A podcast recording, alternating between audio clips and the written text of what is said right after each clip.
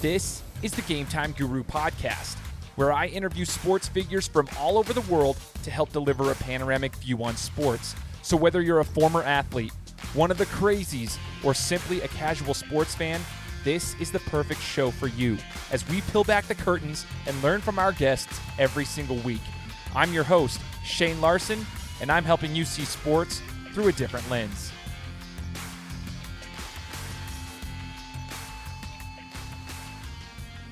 What's up, everybody? Welcome out to another episode of the Game Time Guru podcast.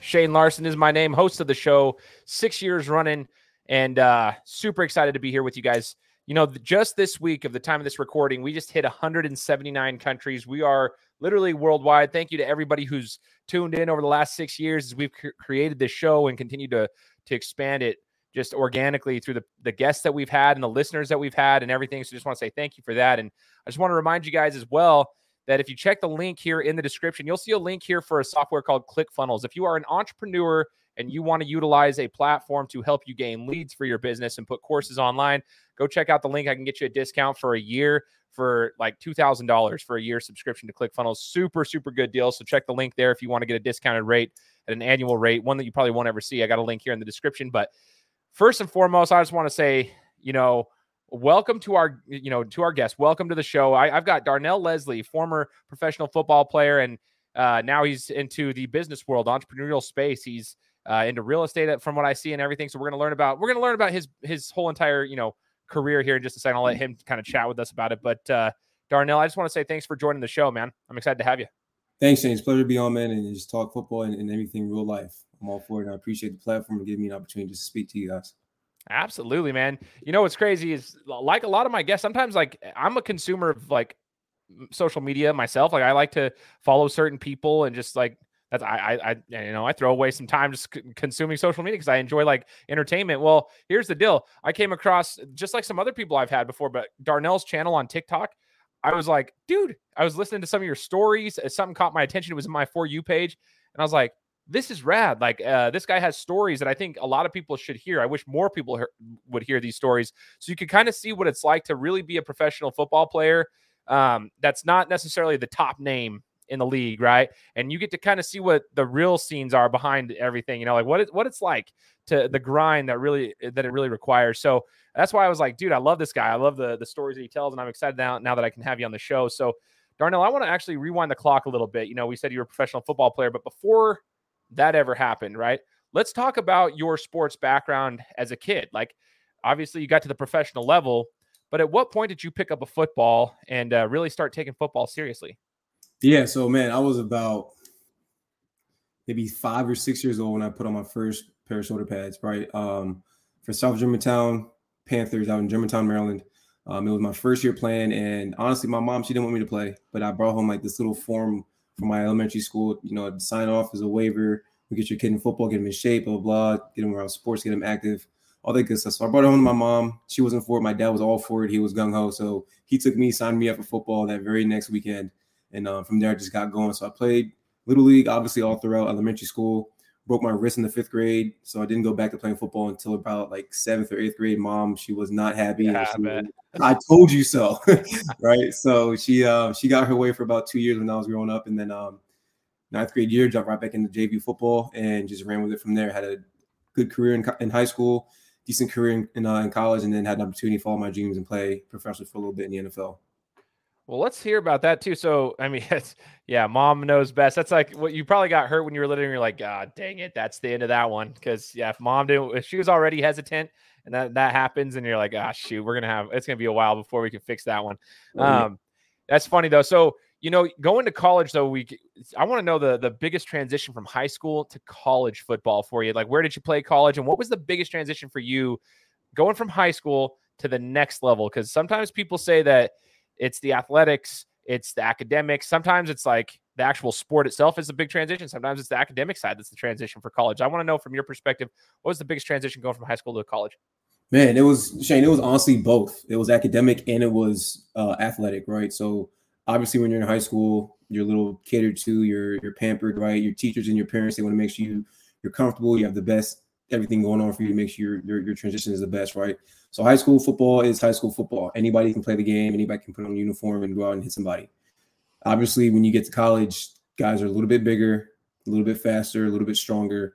They have more of a football IQ. They understand the game in and out. They've they've also been playing since they were six years old, and not just the last two years in high school, right? So, athletic wise, um, you're dealing with a different beast, right? You're dealing with more physical men at that point.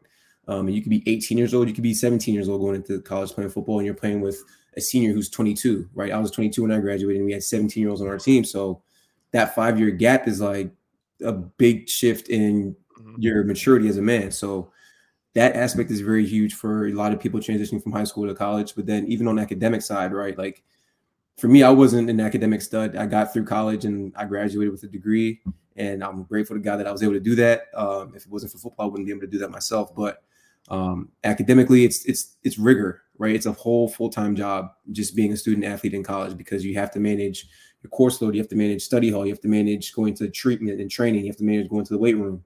There's so many things you have to, to manage as a student athlete in general to where just the academics alone doesn't play a part. It's really the whole package of being who you are and the student athlete at that that kind of makes the difference between high school and college. You know, it's interesting. A couple things I want to unbox there. Um, first, you mentioned like the tw- 22 year olds compared to 17 year olds. You know, there's a five year gap. I was 17 when I graduated high school. I was a young one. And what's interesting to me is obviously that was a while ago. I'm 34 now, but it's it's so wild. Even to this day, I still coach high school like athletes for basketball and stuff. And when I go and I, I hoop with the guys, I got a dad bod now. I got three kids and a wife. You know, like it's it's you know I'm still I'm still lifting and stuff, but I'm I'm not anywhere where I once was. And but it's funny because I always like I can still move these kids around. They could probably lift a lot more than me just because they're athletic, but I move them around. And it's interesting because I used to say that when I got out of high school, we'd go hoop with a lot of the guys at Boise State University because that's where I went to college. And those guys, like they were only like three or four years older than me, but I just remember like how much bigger and stronger they were, and they didn't look it. I was like, nah, dude, I'm a strong athlete. I'm a young kid. I nah, dude, like those athletes, there's something to being in school for a little while and your body naturally grows and everything. So I think that would that alone, I think people overlook. So if you're an athlete, listen to this right now. I know there, there's a ton of young athletes and parents that listen to the show.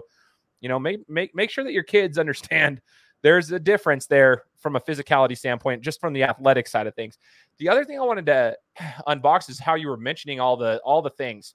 Um, what's interesting is I didn't have the experience in college like you did, right? I didn't go, like I was I boxed for Boise State University. we had a club team. Yeah, granted, everyone's like, oh, it was a club sport. Well, we did practice and we did fight other schools and stuff, so it was kind of cool. But we had to pay for our own stuff and and whatnot. So I got a little taste of what it was like at the college level in the sense of going to school and then still being able to train and all that stuff. And it just that alone was hard. You had to keep your grades up. You still had standards you had to abide by to be able to be eligible to fight and represent the club, right? So we still understood it to that point, but it's nowhere to the extent from what you guys have to experience. And what I remember, Darnell, was just the project management of it all. Like it was, like you said, you were, you go to school, you have to do this, you got training, you got practices. Like there's very little time to like mess around. You, are not going to be like everybody wants to go dick around in college and have a good time. Well, you can do that, but you're going to be hurting, and it might end up being detrimental to you in your career if you're not like you know careful with it. So,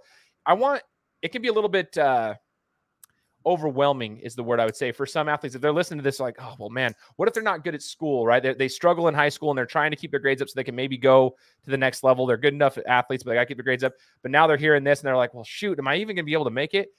If you were to talk to those guys right now, those guys and girls right now, what would one piece of advice be for you to kind of simplify it so that they know, like, okay, yeah, it can be overwhelming, but what's one thing that can help them realize how to package it all together? Yeah, I mean, and so to hit on your first point, right? There's a, a, a real thing called grown man strength. Yeah. it, that first point, there's it's grown man strength is real. Like to this day, my dad is maybe like 64, 65. I will never try him. yeah, dude, he'll take you. I would never try my dad simply because he's been through so much shit. And I don't know if I can cuss my dad, but no, you're good, right? Much man, like just when you and obviously when you're a younger kid coming from 17 to 22, that's your your peak, right? You're, you're the strongest you'll ever probably be, the most athletic, blah blah blah. And that gap is huge. But even like you mentioned, you're 34, practicing against your your, your kids in high school you'll be able to move them all day around, dude. It doesn't even matter. Grown man strength is real. But I mean, to your other point about um, just what it would take to to get ready as like a, a kind of student athlete and how to prepare and brace yourself. Um, the one thing I would say, like it, it's worth it. If you're going to college and you have an opportunity to play ball, whatever your sport is, if it's swimming, tennis, whatever the case is, and you have an opportunity to go to that next level and continue your dream and your passion and get paid to do it and get a degree to do that on top of that, it's worth it. So even if the hours are growing, even if you know you got to stay up till 1 a.m. you got practice at 8 a.m. or 7 a.m. the next morning because you have study hall, dining hall, you've got mandatory treatment, all these other things that are built into being a student athlete, it's all worth it, right? I would do everything I did in college for five years all over again in a heartbeat. Not just because I got to play my sport, not just because I was around my friends, but because of the rigor and the intangibles that it put in me as a person, as a man, right? Like you mentioned before, like it's it's hard. Like the schedule is hard when you wake up and you're physically tired, mentally tired, and you have to go work out, you have to go box, you have to go train, you have to do cardio, you have to go to treatment. That's that shit is hard. But that builds you and your grit and your your personality as a person. So that made you a better man, and it made me a better man, and it'll make anybody a better woman or man down the line just by going through that process and understanding being in difficult, uncomfortable situations will help you grow and nurture as a person. A lot of people they're afraid of doing that type of stuff because they see it on the outside, like, okay, I gotta be committed and and do all this hard shit and and, and be out of my comfort zone. That's what grows you and grooms you into who you're gonna be down the line, 20, 30, 40 years down the line. And that inevitably is what you pass on to your children and generations down the line as well. So it's kind of it's thinking very high level and that's kind of hard to do at a high school age just because a lot of high school kids are surface level. Oh, I want to just be on social media. I want to have the most pictures for my Instagram. I want to, you know, have the best looking uniform. Not F all that. What are you getting from that program you're with? If they're not instilling into you manhood and womanhood to make you a better person, a person out of your school and out of your sport, when that sport is said and done, you, the whole process was void. And you'll see a lot of coaches, the best coaches that I've had, they impacted me as a man, right? They've impacted me in ways off the field that are going to leave me you know, way better than I was had I not played the sport. So, I mean, to answer your question again, man, it's, it's high level. You got to think outside of the box of what you can just play or doing at that school with the sport. What can that sport give you? What can the intangibles about being in that brotherhood, that sisterhood, that discipline, that grit, that rigor, that that sort of time management schedule? What can that get you as a person? And that's how you kind of got to approach that going into college. I love that. I love all of that. I hope everybody who's listening takes note of everything you just said. And if you didn't catch it all, rewind it and listen to what Darnell just said because that's so it's so important to understand that I always say it to the kids that I coach, and sometimes, like you said, like I think they just they think surface level. Some of them get it, and then some of them don't. Um, I, will say, hey, dude, sports it's like it's ups and downs, right? It's a heartbeat, and that's good. It's good. You got peaks and valleys because a flat line, if you're if you're stagnant, that in, in in the medical industry, that's that's death. You don't want to be flat line, so you need the heartbeat to go like that. But it does teach you a lot of life skills. It's going to teach you like life sucks sometimes, life is good sometimes. It's it's going to go like this in waves, and it's just how you respond to those things to get yourself back up. And I'll explain that to them and explain like experience, but, but experiences that I've had. But I don't think they fully understand it. Like, but I think that's the benefit of like being an athlete and learning from the coaches that you have and the teammates that you have and just being around the grind of being a student at like all those things it prepares you so much for the future um, even in marriage for crying out loud just ask my wife and i like obviously like there's things that happen in marriages you got to go through ups and downs and I, I it sounds corny and really eh, people are gonna be like you're ridiculous but sports have taught me a lot of stuff that i've implemented into my marriage. That's just the reality of the situation. So um, it's so true. So that's super awesome man. I um I want to ask you about your college career real quick. You mentioned coaches and people who have um, molded you and everything. You know, when you were playing college football, did you have a coach that maybe was a as a an amazing mentor for you? Somebody that st- sticks out, whether it was a head coach or an you know assistant of some sort. Is there anybody who stood out to you during your college career? Um, coaching wise, I respect all my coaches pretty much on the same level in terms of a relationship and being closer with one than the other. Um, I I can't say I was more close than one coach that had more of an impact on me per se, but I do. We all have our favorite coaches, right? So yeah. in college, I'm going to shout out Coach Gallo, right? He was the, the tight ends coach, and at that time, he was like our run coordinator or something like that. But um, for me, I I get a lot of my energy and my my passion while I'm playing ball from the people around me, my teammates, the fans, right? And although you shouldn't buy into the crowd, that shit helps, man. If your fans are into the game and your coaching staff and your teammates are all riled up and hyped up, you have no choice but to have a good game and be hyped up and bring that energy. So for me, you know, meshing with Coach Gallo and just the personality that he had with being that upbeat younger coach who was always in your face, always getting you hyped up, chest bumping you, you know, patting you on your back, you know, when you whenever you make a good play. He was on offense too, right? So I played defense my entire career and to have an offensive coach rally for you as much as a defensive coach is, that made an impact on me because I, I knew when the game was getting tight, I could see Coach Gallo getting me right on the sideline. He's yelling at me, Darnell, let's go, make this play, stuff like that, right? So just small things like that made, made my relationship with him a little bit special. So um, again, I don't have any no no favoritism, but he was one of the coaches that I looked to uh, to definitely bring my energy up and get me to, to have a good game. That's awesome, man. That's super cool. Um, as we wrap up, like your college experience, like, do you have a favorite memory in college football that that whether it be a game or a situation in a game of whatever, like that you uh, that that you probably won't ever forget? Because there's a lot of those like memories, ups and downs. That could have been a bad thing too. Is there any kind of memory from college football that stands out to you? Yeah, man. So, um, my freshman year, so I, I did five years at Monmouth University, graduated back in 2017 and played since 2012, so five years, right? My fresh my freshman year, I redshirted and I just traveled with the team. I was one of the only freshmen that traveled with the team, so I didn't really have time to go out on Friday, Saturday nights because I was on the road. Um, but for me, the um, I'm trying to think. So, hmm, the one experience for me was when I actually got to start was my sophomore year, redshirt freshman year, right? It was a game against Duquesne. It was at home at Monmouth University. Uh, my first first game starting, first game of the season and it might have been like first or second half. I'm not sure exactly when in the game, but I had a strip sack recovery, right? So if anybody on watching this knows defense and knows defensive line, a strip sack fumble recovery is probably one of the best plays you can make outside of a pick six as a D lineman, right? So I sacked, sacked the quarterback, stripped him of the ball, recovered the ball, and got tackled, right? So I made that whole play was essentially my play to make. So for me, that was a play that stood out for me because from then that just boosted my confidence. And you know, when you're in the root, you're in a good rhythm, and you got your flow and your your speed going going along through the game. It just carries you through. So for me, that kind of brought my entire career, you know, at a good pace. Just because I understood at that point, I'm ready for college football. I'm ready to make the plays. I'm ready to be an impact player. I'm ready to be a starter. I'm ready to be a leader on this team. And that play alone kind of solidified that mentality and, and thought process for me. Is there any professional athletes that you looked up to in your position, um, like a Micah Parsons nowadays for kids that they're looking up to Micah Parsons if they're a outside linebacker, defensive end type position, or anything like that? Did you have a, a favorite player that you always looked up to? Yeah, so I had I had a few. Like I I was big on um just studying game. So like I would always watch the NFL and just envision myself playing defensive end, outside linebacker as somebody playing in the league.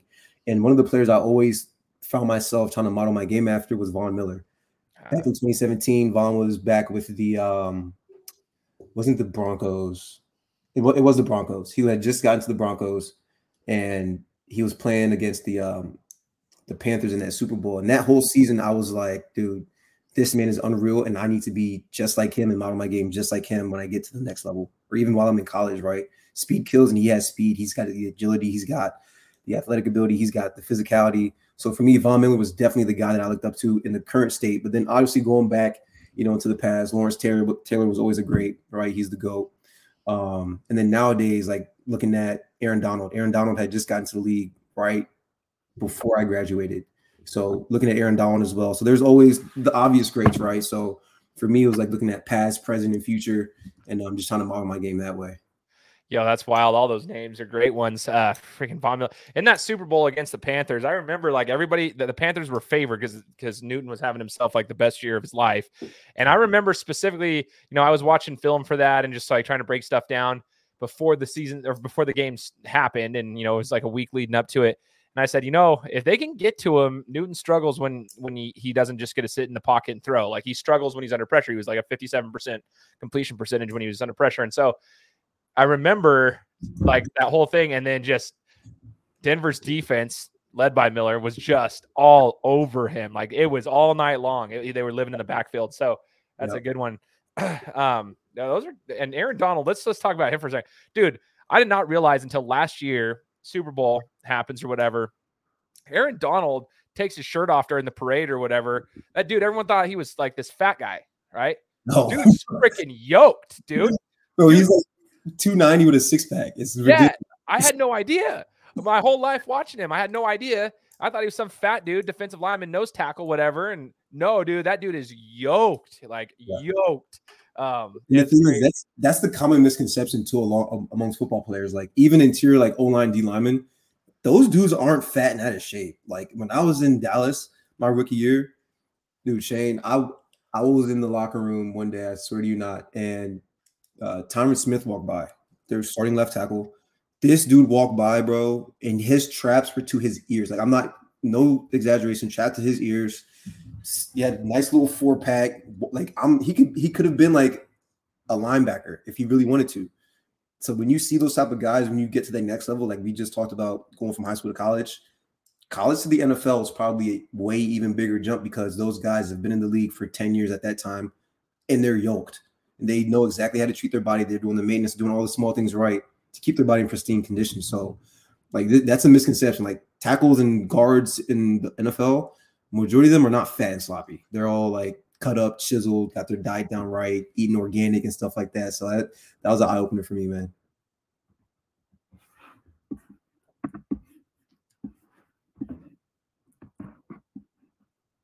Oh,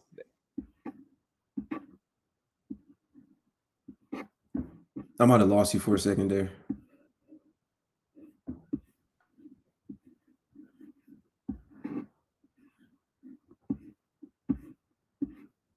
Oh, might have some technical difficulties. Yeah, hold on, hold on. I can hear you now. I can hear you. Okay, can you can you see me now? I can see you. Yep. Can you see me? Okay. Yeah, a, a couple technical difficulties. This happens when we're streaming. It might happen again. We'll see. But when the Cowboys drafted uh, Tyron Smith back in, I think it was 2010 when we got him, I remember being so happy. And they talked about his hand size it was just like this massive hand size of that dude. So like he's a he's a monstrous human being. But uh, I want to, you actually like perfectly transitioned into the next com- piece of this conversation, which is your professional career. Cause like that's the biggest piece. That's what kind of drew me to your channel and like watching your content was just hearing your, your professional experience. One, you had the opportunity to go to, to camp in Dallas and then um, you had an opportunity to go to the Steelers and then you had an opportunity and I think it was the, the CFL, the AAF, you had the XFL. I mean, that's yeah. you're like the perfect person to talk to. You're the one I've always wanted to talk to about all this stuff because I don't really get to talk to a ton of people who've had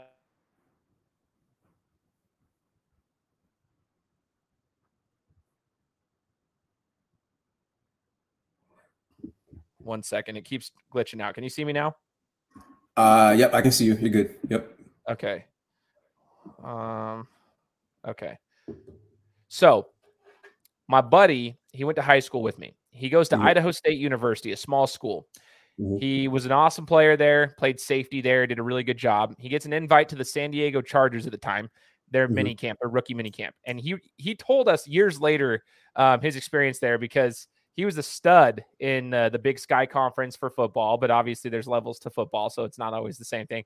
He told us when he got to the the Chargers rookie mini camp, there were linemen, and these aren't even like their starting linemen. These are other guys that are at the rookie mini camps he said there are linemen that are six foot six, 300 plus pound dudes that are pulling, and he's like standing up on a run as a safety trying to come up to the the box. And he goes, There, he specifically told me, Darnell, there is no reason human beings that are that big should be able to run that fast. Like he was talking about how big these dudes were, and they weren't even there. These these aren't even the starting guys, but they're dudes who are coming from various colleges from across the country.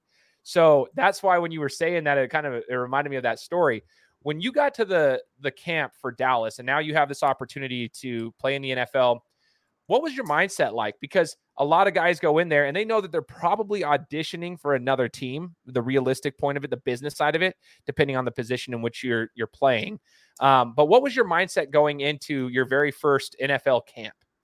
Oh man, I was very immature, man. So obviously coming out of college, you're thinking, oh, I'm the big fish, right? In a little pond. I'm I'm that guy. I can do whatever I want to do, right? So going into going to into camp, it wasn't any cockiness, but it was confidence. Like, yeah, I got this. This is this is easy. This is I've done football my whole life. This is nothing. I get to camp and I got my ass handed to me a few times by old linemen and offensive players, just getting beat on one on ones, getting beat, you know, on pass rush drills, getting beat and run drills, stuff like that. So, you know, going into camp, my mindset um, it was way different than what it had, what it was about a week after being in camp for sure.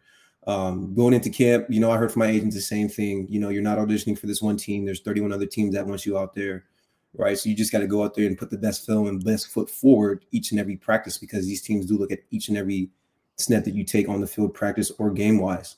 So just going into camp, my mindset was very, um, very naive, and I, I didn't really understand the magnitude of what I was getting into until I got to Dallas. I had done a um, a rookie day at Tampa previously. So like that was like to me my welcome to the NFL, right? And then at that point, that's when it changed. When I got to Dallas, my mindset was already like, all right, it's go time. Like there's no playing around. You don't know shit. You're a young young kid in the league. You need to be here and learn because you got your ass handed to you in, in Tampa Bay. So now this is time for you to really buckle up and make a name for yourself. Um, so after that experience with Tampa Bay, when I got to Dallas, it was all I was a sponge. I was talking to the different leaders on the team, Anthony Hitchens, um, Damien Wilson, all the other older guys and linebackers that were around me, just trying to figure out, you know, what did they do? What were they? What, what's their morning routine like before they go out on the field? What are their rituals like? How do they prepare? How do they, you know, go into the film and things like that? So my mindset definitely changed um, after being in Tampa Bay for that that one week mini camp. It's very interesting, man. It's very interesting. That's it's so crazy how many amazing athletes are out there, um, but how few of them we actually get to see at the next level, just because there are so many. Like, there's only so many roster spots in the in, in the NFL, and certain positions. You know, you you might be a stud in college, but there might not be enough openings in the positions for that for that particular position. It, it just all depends. You know, it's just crazy to hear that. Like and it's cool. What was the best advice you got in regards to like morning routines and so forth? What would you say like was one of the things that you learned that maybe you kept with you for the duration of your professional career? Just make one, right? So I I remember talking to Anthony Hitchens about this, and he was like, "Dude, like you're a young kid, you don't know anything about the NFL, and it's that's fair. This is new to you. What you need to do is figure out what process and flow of events works best for you." what makes you feel the best mentally, spiritually, emotionally before you step out on that field. So you don't worry about anything. You can just play football as you know best, right? So whether that's waking up two hours earlier than you used to when you were back home, just to go stretch and roll out and get on the foam roller and use the the Theragun and get in the jacuzzi at the hotel, and then you get on the bus and go to the stadium, do that. If that's eating two bowls of oatmeal three hours before practice and getting stretched out by the the athletic trainer before you get on the field, do that. If that's running strategies before practice on the field before anybody gets out there, then do that. But find your routine, find your flow, what makes you feel good as a player, so you don't have to worry about the outside noise when you step on that field between practices.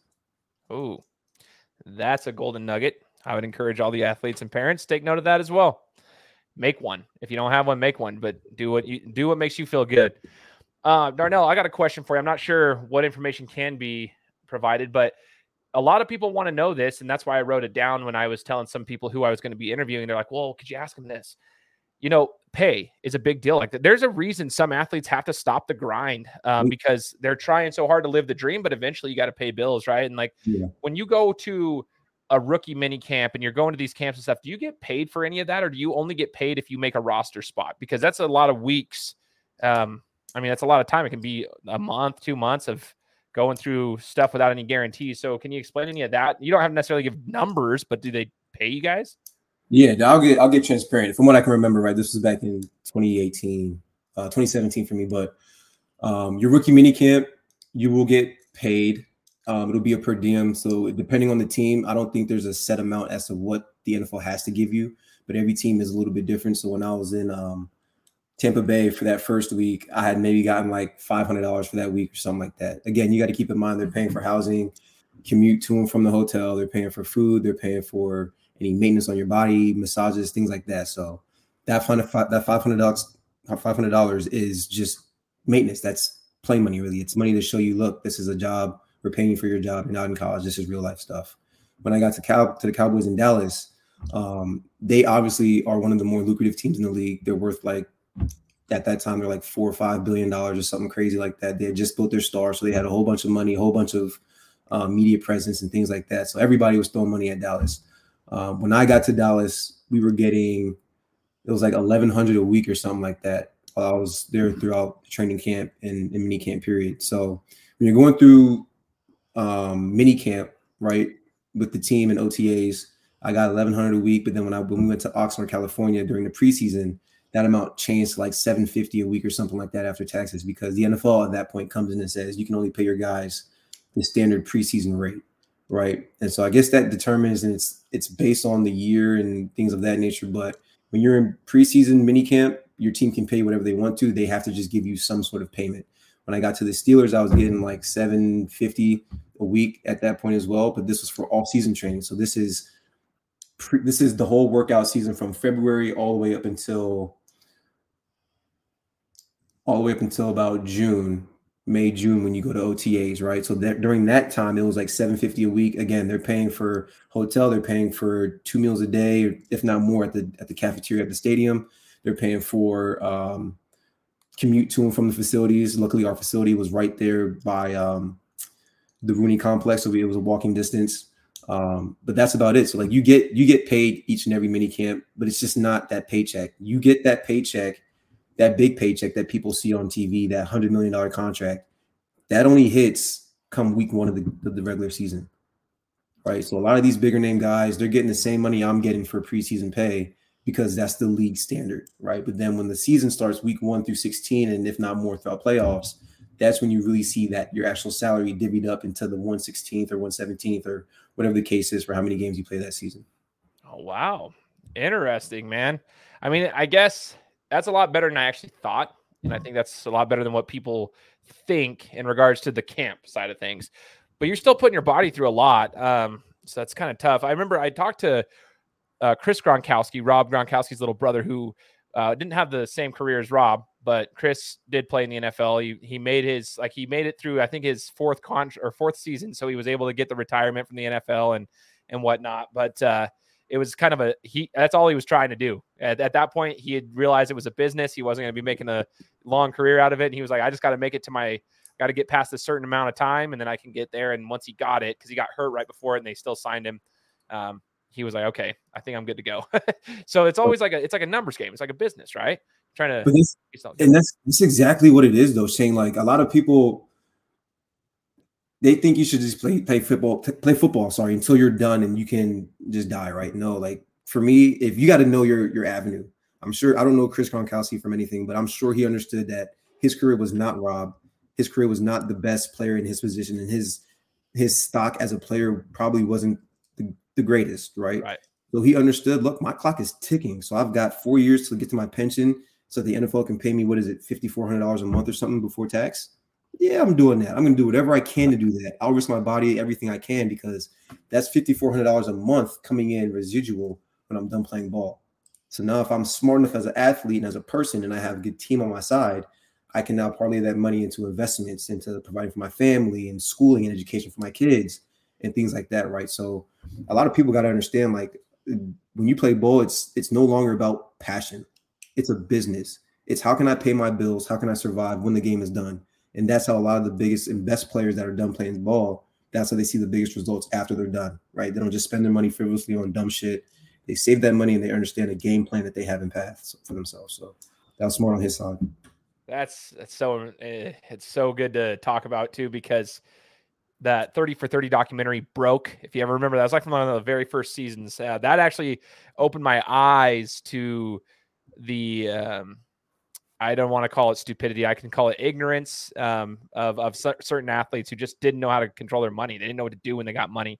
Now part of me actually thinks that there's obviously they need to take ownership on that but you know there's certain rules or there used to be at least like you couldn't work if you had a full ride scholarship like you're cam newton you couldn't you couldn't work a job while you were in college technically, right? So you weren't right. supposed to be receiving any sort of money in any shape or form if, if you had a full ride scholarship.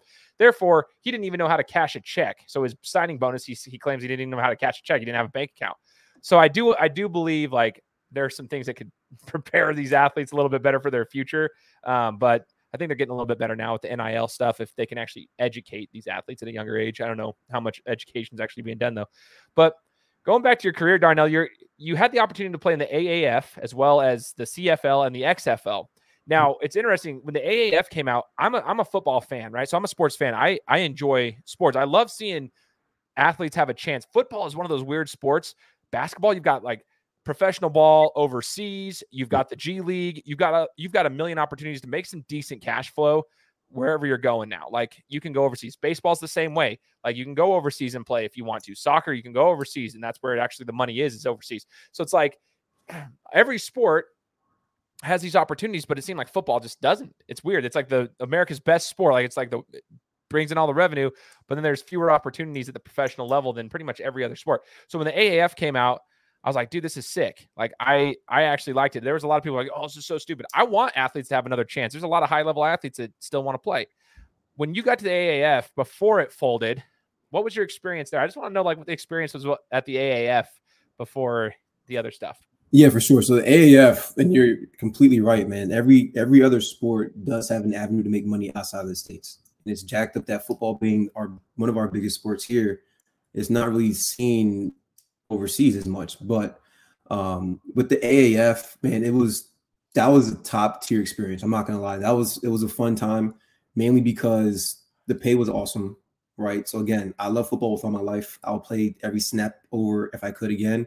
But when you start to make money and you can pay for your bills and provide for your family, it, it makes everything 10 times better. So that was my first gig actually playing a full season, right? It was only eight weeks because it got cut short, but I was able to play a full eight weeks with the commanders, right? Had some decent film, was able to make some money and was able to provide for myself. And, and for me, the AAF was cool because, like you mentioned, mainly me being a guy who came from a smaller 1AA school, I didn't have a lot of coaches coming to get me from college. Wasn't really highly recruited coming out of college by scouts and stuff. So I had to really make a name for myself. And with the AAF, that's literally what that was.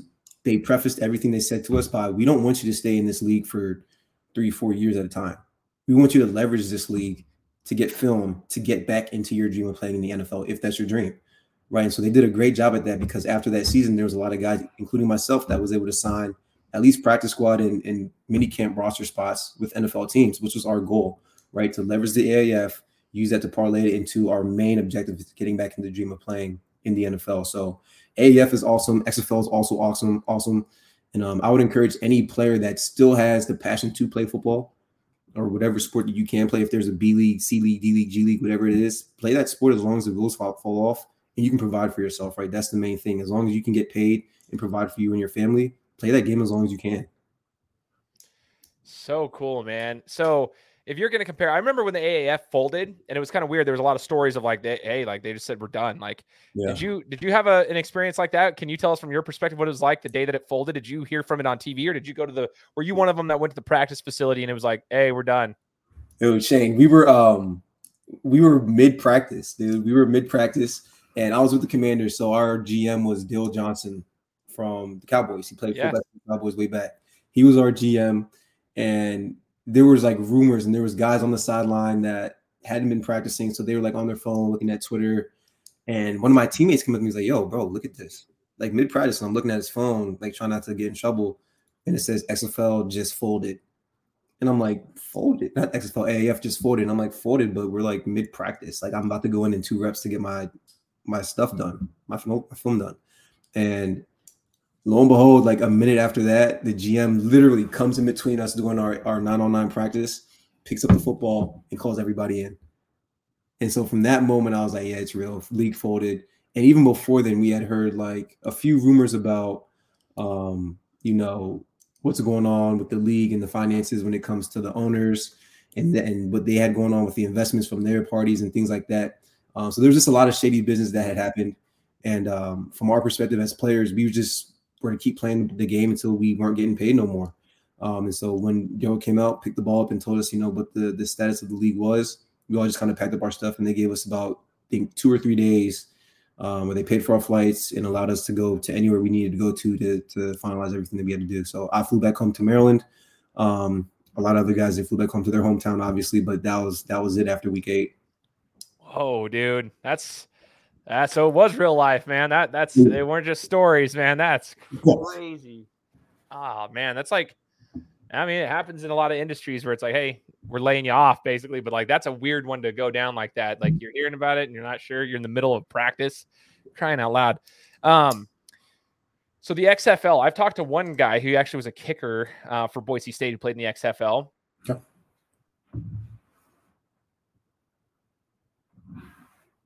Oh, I think you broke up a little bit.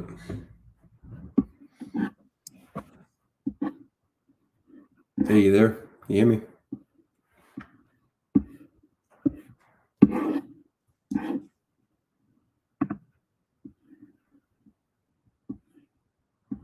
Got some more technical difficulties. Jeez Louise. Let's see. Go. I can see you. There you go. So frustrating. It'll probably glitch out a few more times. I'm checking the, the stability of this my speed's going just fine. It's just the Wi-Fi. um, the XFL, if I can get through this question, um, the XFL, uh, similar situation the first year that it was being ran. I mean, it comes in, then COVID happens. I mean, it was a little different situation. It was COVID happened and kind of like screwed everything up.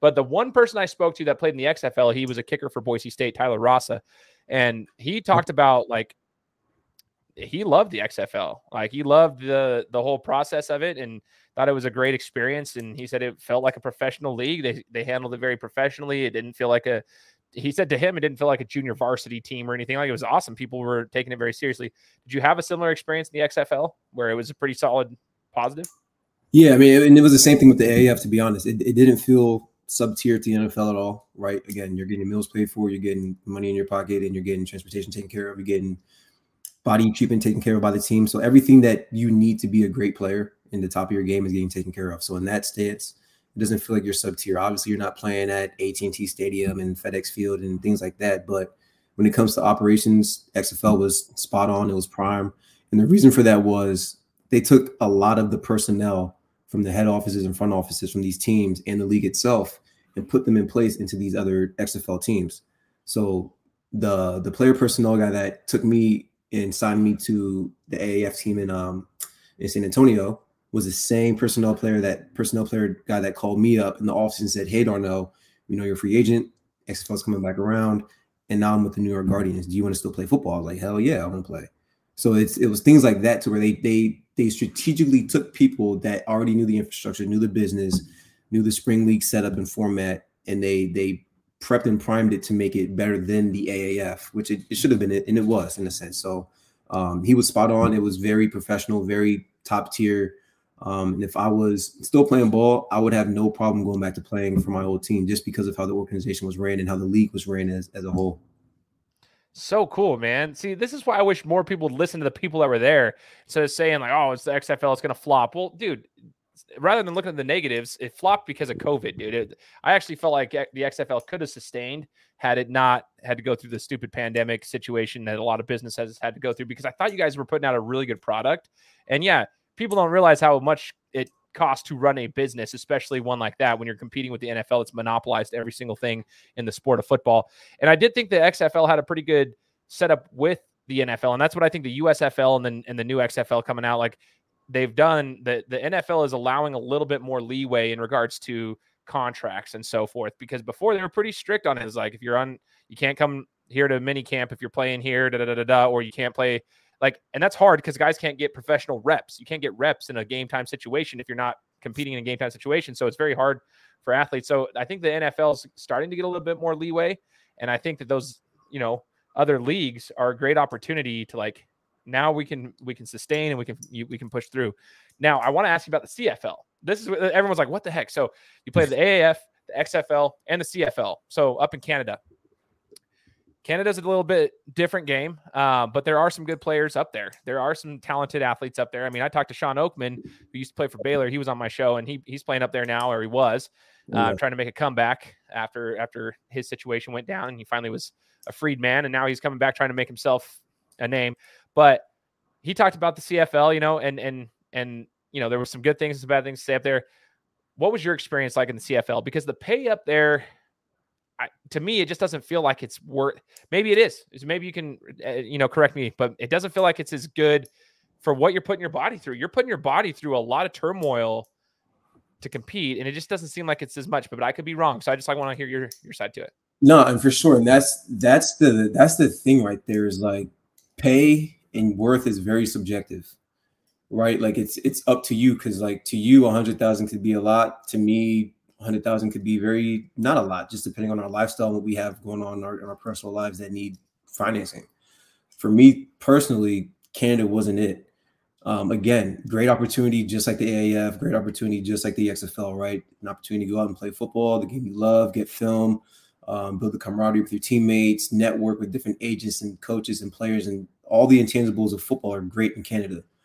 When it comes down to the pay and providing for yourself, again, it's subjective. So for me as a young guy, first out of college, no kids, really no house. I was living at home my mom and dad.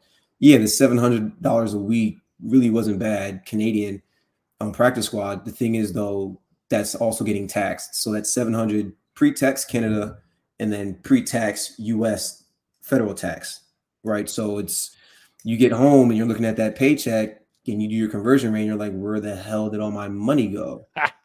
Right. So that's the thing for me. And I'm like, yeah, maybe Canada really isn't where I want to stay at. If I want to go there for a year and get some film, awesome.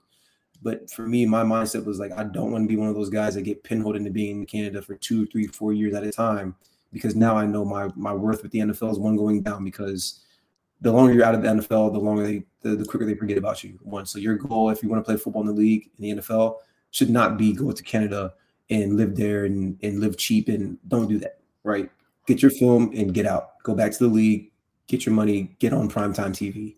Um, so for me, Canada was great. It was a great opportunity, great experience to be out there in a new world. I've never been to Canada besides playing out in Canada, so that was awesome. I'm grateful for that.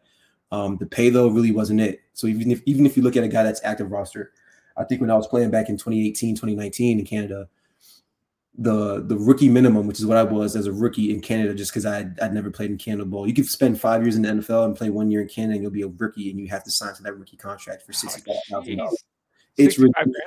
It was something something crazy like that. It was like fifty five or sixty five thousand when I was out there. Um, and again, that's pre tax and that's pre U.S. federal tax, right? So you still have the conversion rate, and you still have to pay taxes when you get back home into America. So you're looking at like, dude, maybe 35 40000 dollars after your season is done if you don't spend a single dollar which is unrealistic.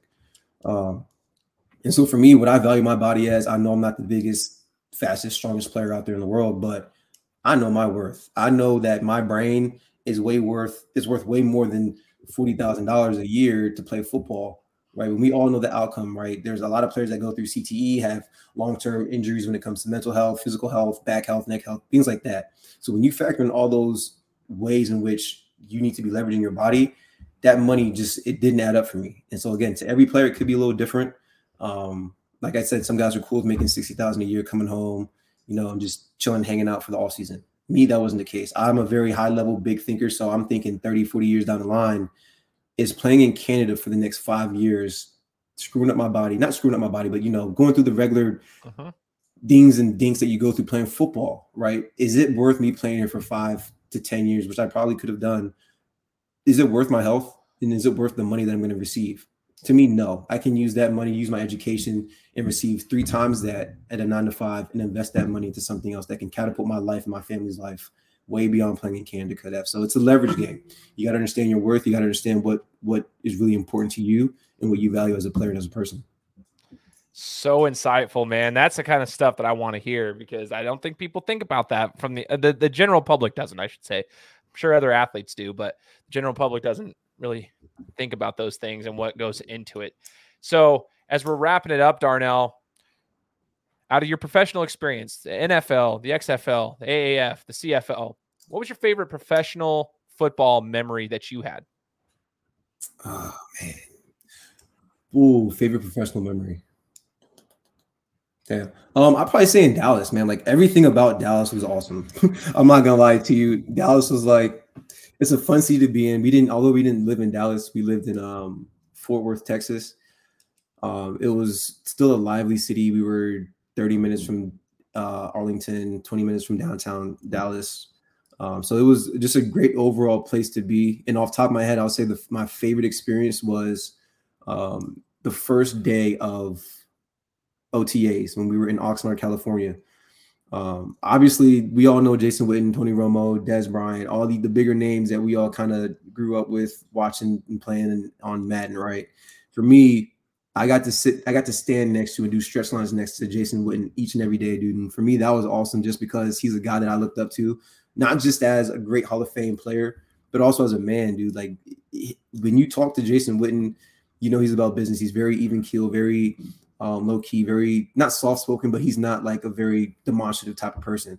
Um, so just being able to talk to him throughout the stretch lines and understand, you know, how he developed and, then went through that, went through his career being what 15 years deep, like that was awesome for me. And that was one of the intangible things that I mentioned earlier that I wouldn't trade for anything. Like I would do that all over again just to sit and talk to somebody who's on that that kind of um, stage of being a professional athlete, right? Not just a football player, but an athlete. The man understands routine. He understands rigor, discipline, what it takes to be great because he was great. So for me, that was an awesome experience because that's somebody that again I played with in Madden, and I would throw bombs up in Madden to him all the time and stuff like that. So he would, that was just awesome for me. That was one of the one of the few starstruck moments I've ever had playing professional football. So that was cool.